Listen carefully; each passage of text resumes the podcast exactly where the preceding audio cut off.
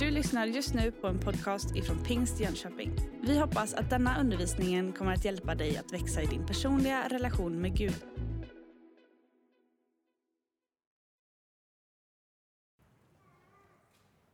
Tack för förmånen att få predika här idag. Tack Anna-Kajsa för välkomnandet. Vi är en del av församlingen sedan tre år tillbaka då vi flyttade från Allingsås. Eh, hela familjen och eh, vi trivs väldigt bra här. Det är jag och det är frun och det är två barn som finns i den familjen.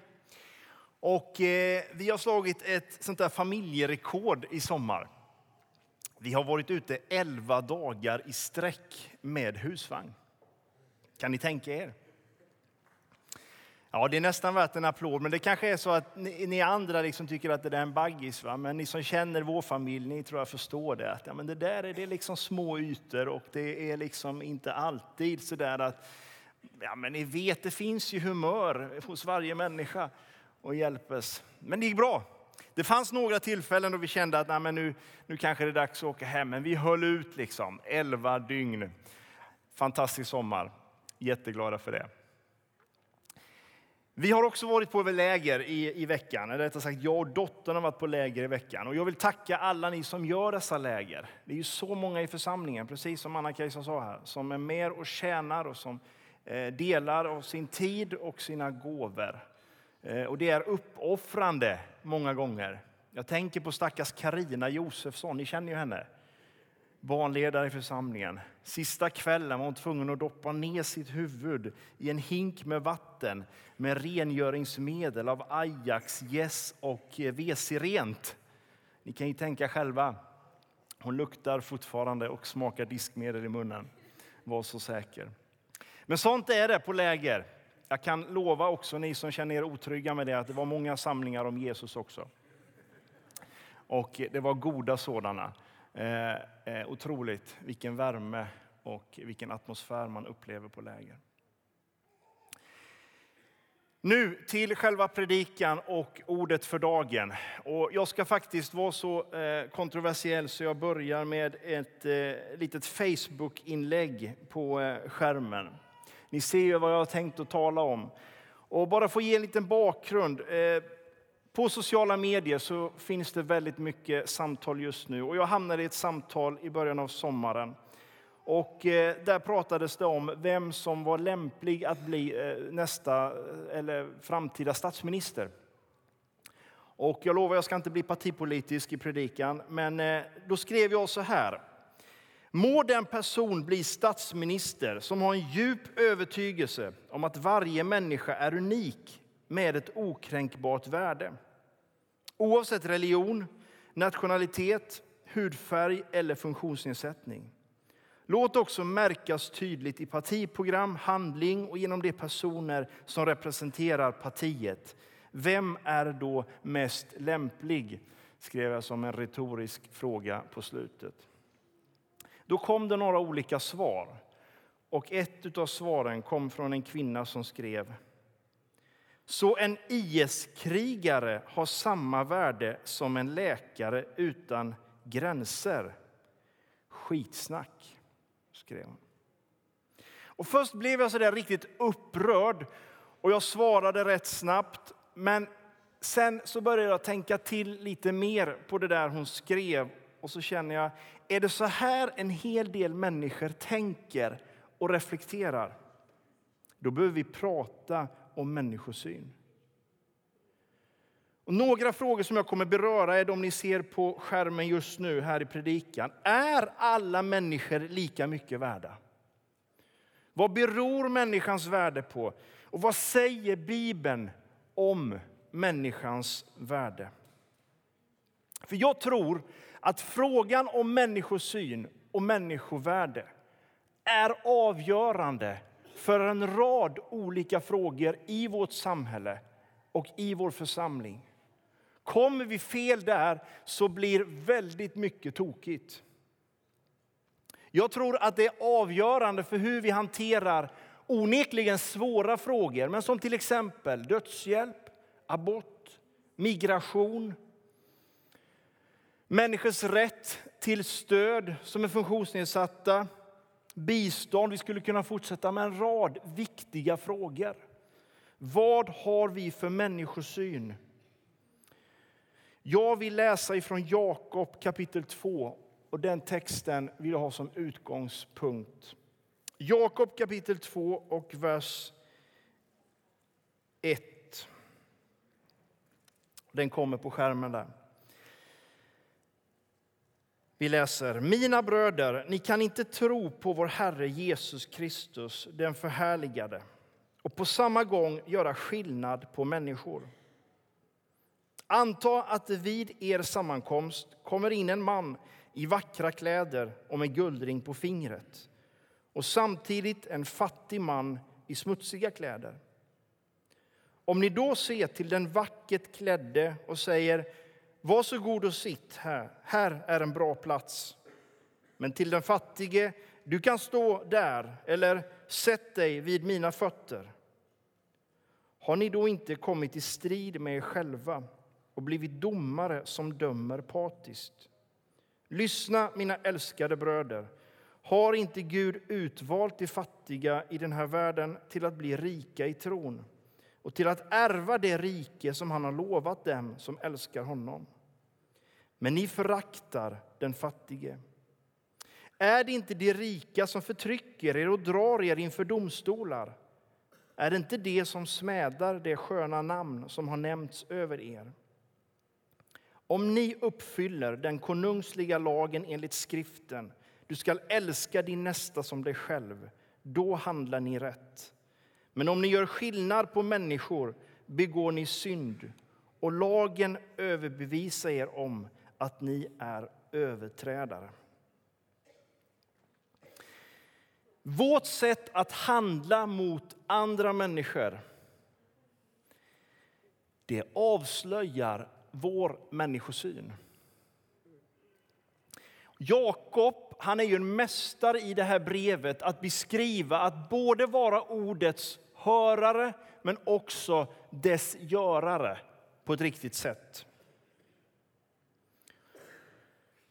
Och här kommer han till en springande punkt. Vi kan inte tro på Jesus. Vi kan inte bekänna Jesus som Herre i våra liv och samtidigt göra skillnad på människor. I det här sammanhanget så handlade det om fattiga och rika. Och jag kommer inte lägga ut texten just idag kring förhållandet, hur det var dem emellan här som Jakob skriver till. Jag lämnar det. Men sammantaget så skrev han ju till en grupp människor som behandlade olika grupper på olika sätt. Det är ju det som är poängen. De behandlade olika grupper på olika sätt. Och det är inte så långt att känna igen sig i dagens samhälle. Vi talar om olika grupper hos oss. Det kan vara låginkomsttagare, höginkomsttagare. Det kan vara eh, unga, gamla, nysvenskar, gammelsvenskar. Funktionsnedsatta, människor som är fullt friska. Och frågan till oss är ju densamma som de som Jakob skrev till. Hur behandlar vi alla lika så långt det är möjligt? Eller är det så att vi per automatik genom olika saker som sker i våra liv och yttre omständigheter möter människor på olika sätt och gör skillnad? Jag tycker till exempel att retoriken kring hur vi pratar om människor, olika grupper, den har ju försämrats avsevärt. Och jag tror att de flesta av er håller med mig om det. Alltså, väldigt ofta så talar vi kollektivt om människor. Vi kan tala om muslimer, vi kan säga afghanerna, vi kan säga romerna, vi kan säga asylsökande. Alltså, vi talar om människor som grupp vilket är väldigt riskfullt och fel. Frågan är om vi har förmågan att se den enskilda människan 2018. Jakob hade en uppmaning till sina bröder. Ni kan inte tro på Jesus Kristus och på samma gång göra skillnad på människor. Vad betyder det för mig? Vad betyder det för oss som församling? När jag läste teologi, eh, tror det var 2002 i Göteborg, så hade vi en dag en tentamenuppgift. Och eh, vi fick en dag på oss och vi skulle bland annat förklara människans status inför Gud. Vilken status har en ordinär människa inför Gud? Och jag tycker faktiskt att teologi är rätt intressant, men den här dagen så var liksom inspirationen eh, på en väldigt låg nivå. Och eh, jag kände att eh, alla de där retoriska svaren som jag visste någonstans, ja, men det där var lite dött. Jag ville ha en ny infallsvinkel. Så jag gick ut på stan, eller i stadsdelen Majorna där jag bodde och eh, sprang på eh, några stycken nere vid älven där. Det var några som satt på en parkering och eh, drack öl tillsammans.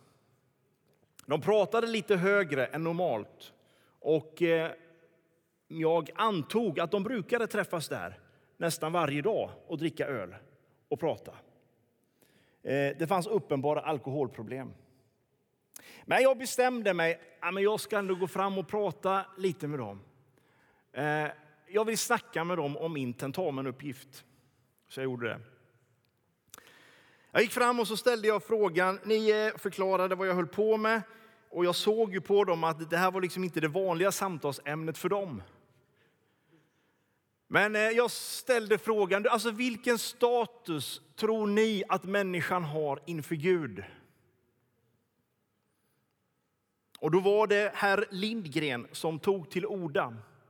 Och han svarade väldigt direkt. Inför Gud är vi alla lika. Och han fortsatte att rada upp den ena sanningen efter den andra. Han sa att den som är utan synd ska kasta första stenen.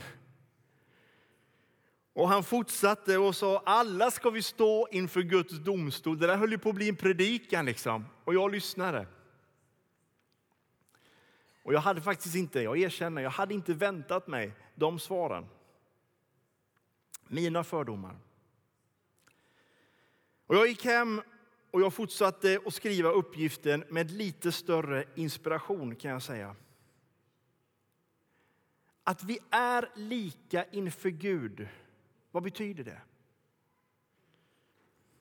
Paulus som har skrivit de flesta breven i Nya testamentet han levde i en tid där slavar var en del av samhället.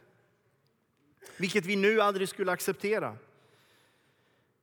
Men han har en tydlig uppenbarelse om att Gud inte gör skillnad på om man är slav eller om man är herre. I Galaterbrevet, nej, Efesebrevet kapitel 6 och 9 så står det så här. Och ni herrar, handla på samma sätt mot era slavar och upphör med att hota. Ni vet att de har samma Herre i himlen som ni och han gör inte skillnad på människor.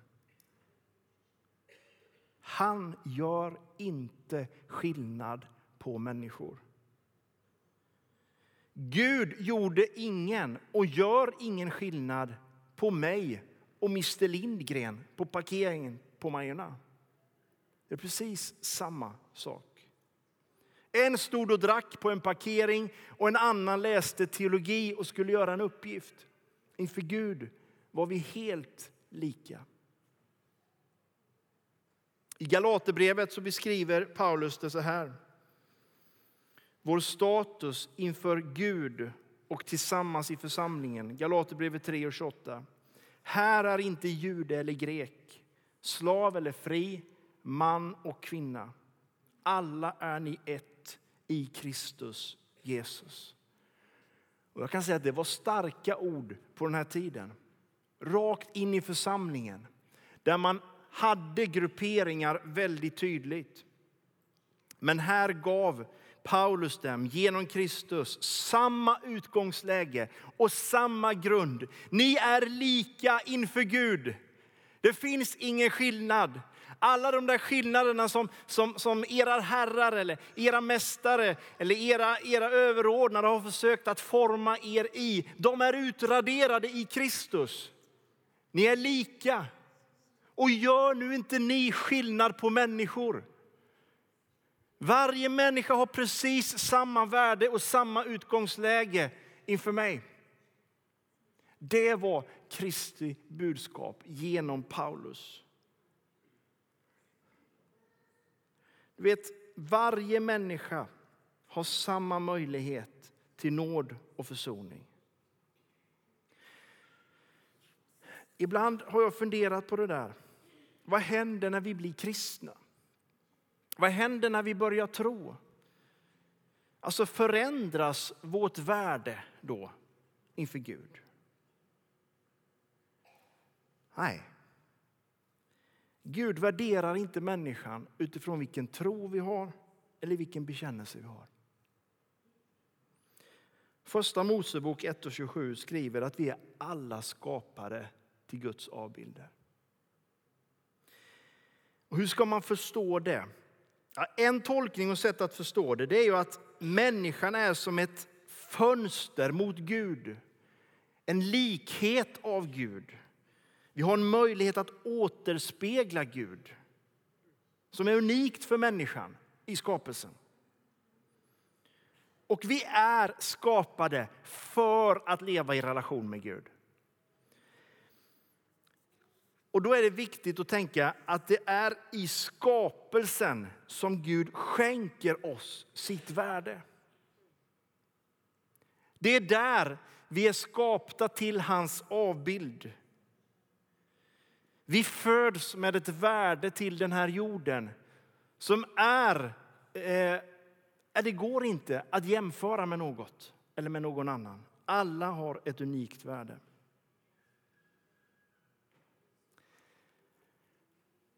Om nu inte Gud ändrar på mitt värde när jag blir en bekännande kristen, vad är det då som händer? Ja, han älskar dig inte mer heller när du blir kristen. Han älskar dig lika mycket från det att du föddes till den här jorden till dess att du dör en gång. Han älskar dig, han kan ingenting annat. Hans kärlek är konstant. Nej, tron förändrar inte vårt värde. Men relationen till honom förändras radikalt i mötet med Jesus. Alltså ditt och mitt gensvar till Gud som har skapat dig och mig. När vi liksom säger ja till det så stiger vi ju in i försoningen med alla dess löften. Om nåd, framtid, hopp och allt det som Bibeln rymmer. Det är skillnaden. Vi blir ett Guds barn. Vi tar emot Guds nåd som befriar oss ifrån omgivningens förväntan att du och jag ska klara det här livet själv. Vi gör inte det.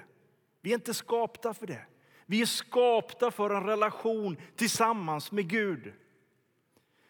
Och det är det som är det unika när vi går in i försoningen. Att vi kommer i harmoni med den avbild som Gud har tänkt för dig och mig.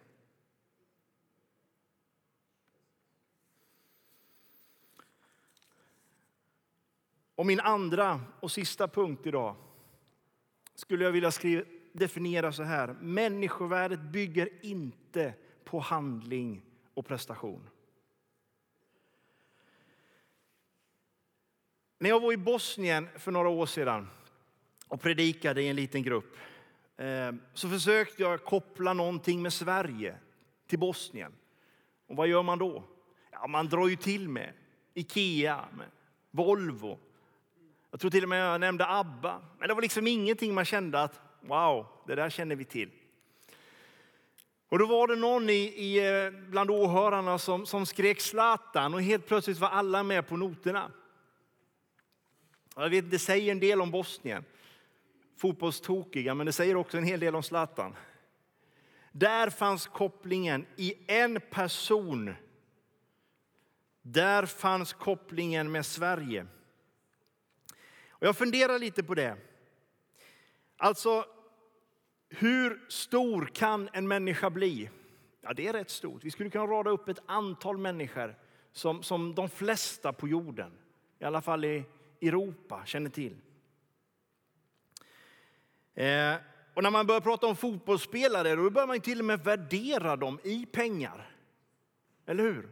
Om en fotbollsspelare ska gå från en klubb till en annan så ska man köpas för ett antal miljoner eh, euro. Vad säger det om vårt samhälle? Det kan man ju fundera på. Och hur är det då i Guds värld? Är Zlatan mer värd än Mr Lindgren på parkeringen på Majorna? Vad får jag för svar? Nej. Det är ett rungande nej. Det är precis samma värde inför Gud. Alla människor. Gör nu inte skillnad på människor, sa Jakob till de bröderna som han skrev till. Gör inte skillnad så som Jesus aldrig gör skillnad på människor. Ni vet, det är väldigt lätt att också börja värdera människor utifrån vad en person bidrar med eller vad en person presterar. Har ni tänkt på det? Jag tror ni känner igen det ifrån samhällsdebatten. Har alla samma värde? Den människa som drar in hur mycket pengar som helst, betalar hur mycket skatt som helst och den människa som alltid kommer att leva på bidrag i detta samhälle, har de samma värde? Ja, inför Gud har de det. Och jag skulle hoppas att vi som kyrka och som församling var de som kunde gestalta precis samma sak. Att alla har samma värde. Det beror inte på vad du presterar med ditt liv. Det beror inte på vad du bidrar med med ditt liv. Det bygger på en helt annan princip som är grundläggande för att vårt samhälle ska fungera och för att du och jag ska kunna leva i en gemenskap där alla accepterar varandra och där alla är beredda att älska varandra.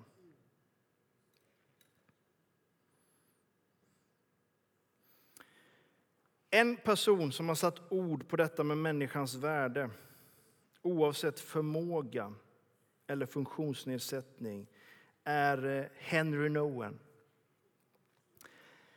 Eh, ja, ni som känner mig vet att jag ofta kommer till honom. Eh, jag läste min första bok av honom när jag var i 20-årsåldern och han bländade mig med sin ärlighet och med sin öppenhet inför livets svåra. Jag bara ska kort säga vem han var. Han var i grunden en katolsk präst. Han hade utbildat sig till det. Eh, kom sedan att fortsätta och läsa och studera. Han blev en uppskattad talare i en rad olika sammanhang och i en rad olika kyrkor och kyrkosamfund och hade tveklöst något att bidra med. Och samtidigt är han öppen med att han var en väldigt rastlös själ under hela sitt liv.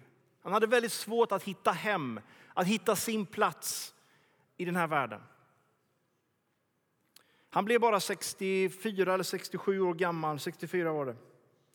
Och eh, de sista tio åren så hamnar han, känner kallelsen att eh, bo i en kommunitet i Frankrike där eh, det är jättemånga samlade i den här kommuniteten och de flesta har någon form av funktionsnedsättning. Och där tillbringade han sina sista tio år. Och han beskriver lite vilka intryck det här gjorde på honom. Han själv säger, det var först här jag kände att jag hittade hem i mitt liv. Och I en av sina böcker så berättar han om Adam, en kille som varken kunde gå eller tala. Som levde i en missbildad kropp. Som led av återkommande epileptiska anfall Han var 24 år gammal. Han säger det Henry, när man mötte honom dag efter dag så visste man inte om han kände igen mig eller inte. Så, så eh, handikappad var han. Och när Henry kommer till den här kommuniteten så får han som uppgift du ska sköta Adams morgonbestyr varje dag. Och med fruktan började han den här uppgiften. Han gick dit varje morgon, hjälpte honom upp ur sängen, hjälpte honom på toaletten och satt sedan en timme och åt frukost bredvid honom och bara tittade på honom. Han kunde inte kommunicera, men han satt där med honom. Och när Henry reflekterar över detta, vad detta gjorde med honom som var en väldigt akademisk person och som hade läst väldigt mycket och som hade kämpat väldigt mycket, både med sitt liv och med sina studier och kunskaper, så skriver han så här. Jag ska läsa innan till några saker. Och Det är ur en bok som heter Med hela ditt hjärta. Fyra saker som han kortfattat hur, vilka lärdomar det gav. Han skriver. För det första. tror det kommer där. För det första lärde han mig att det är mycket viktigare att vara än att göra. Och att Gud vill att jag ska vara med honom och inte göra allt möjligt för att visa att jag har ett värde. För det andra, hjärtat är viktigare än förståndet. När man kommer från en akademisk kultur är det svårt att ta till sig det. För det tredje, människor med fysiska och psykiska handikapp har lätt för att låta hjärtat tala och därmed visa på ett hemligt liv som är ouppnåeligt för de skarpsinniga och kloka. För det fjärde, Gud ville bo i Adams bräckliga kropp för att utifrån den sårbarheten tala till den starka världen och kalla människor till att våga vara svaga och lägga fram sin brustenhet inför Gud så att han kan använda den. Och så fortsätter han att beskriva vad dessa möten gjorde med hans liv. Jesus gjorde inte skillnad på människor. Jag tänker att om vi tror att varje människa är en Guds avbild. Att varje människa har ett ärende till den här världen.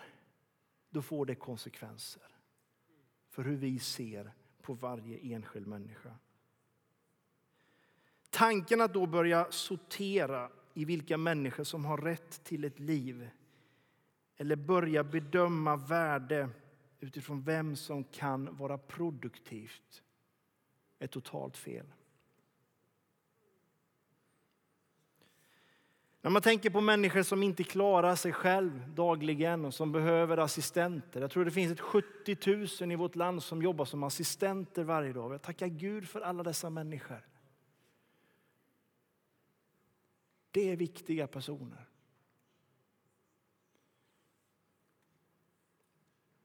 Då är jag också tacksam att Pingst har en folkhögskola som heter June folkhögskola som jag får vara med och leda, som utbildar assistenter och som satsar pengar på detta. Det gör vi som rörelse. Och vi gör det på många sätt för människor som är utsatta. Att hjälpa och att kunna finnas till hands.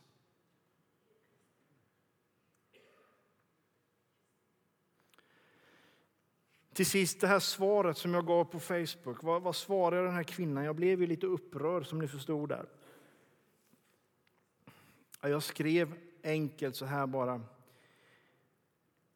Att börja ifrågasätta en människas värde utifrån hennes övertygelse och handlingar.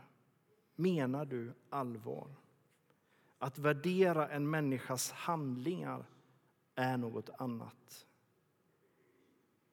Du vet, människovärdet ligger i existensen.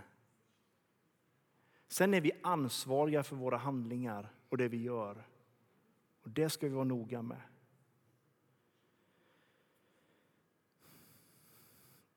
Om ni gör skillnad på människor, skriver Jakob, då begår ni synd. Och jag tror faktiskt att vi alla är del av den synden då och då. Jag tror vi alla behöver säga till Gud, Herre hjälp mig att inte göra skillnad. Hjälp oss som församling. Hjälp oss som levande 2018. När kalla vindar blåser över vårt land, hjälp oss att våga stå för den här bibliska sanningen som är grunden för att det ska fungera.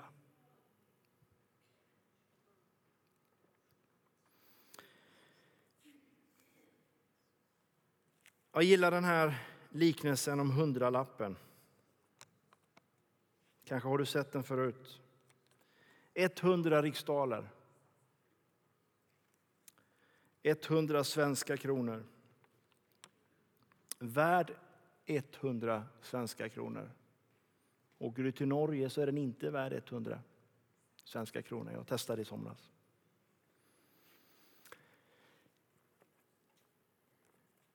En liten papperslapp, men ett system som vi har i Sverige. man tittar på den här så är den riktigt fin. Greta Garbo är porträtterad och eh, fina färger, och nästan ovikt. Och skulle jag nu börja vika den här hundralappen ett antal gånger Den ser inte så mycket ut för världen längre. Så är den fortfarande värd 100 svenska kronor.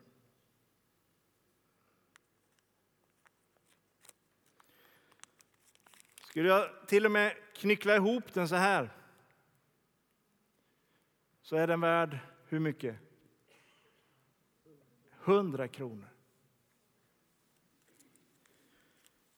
Om jag till och med har mage att göra det med svenska pengar, riva sönder den lite så är den fortfarande värd 100 kronor. Och jag skulle till och med kunna riva den lite till och sen skulle jag kunna trampa på den också. Jag skulle kunna säga till dig, där ligger hundra svenska kronor. Lika mycket värt. Det här skulle kunna vara du eller jag eller någon annan i din och min närhet. Det spelar ingen roll hur ihopvikta vi är hur sönderrivna vi är eller om vi är trampade på. Det finns ett värde som vi ska vara rädda om. Det finns ett värde som Gud sätter på varje människa. Amen. Du har just lyssnat på en podcast ifrån Pingst Jönköping. För att få reda på mer om vilka vi är och vad som händer i vår kyrka så kan du gå in på pingstjonkoping.se eller följa oss på sociala medier via pingstjkpg.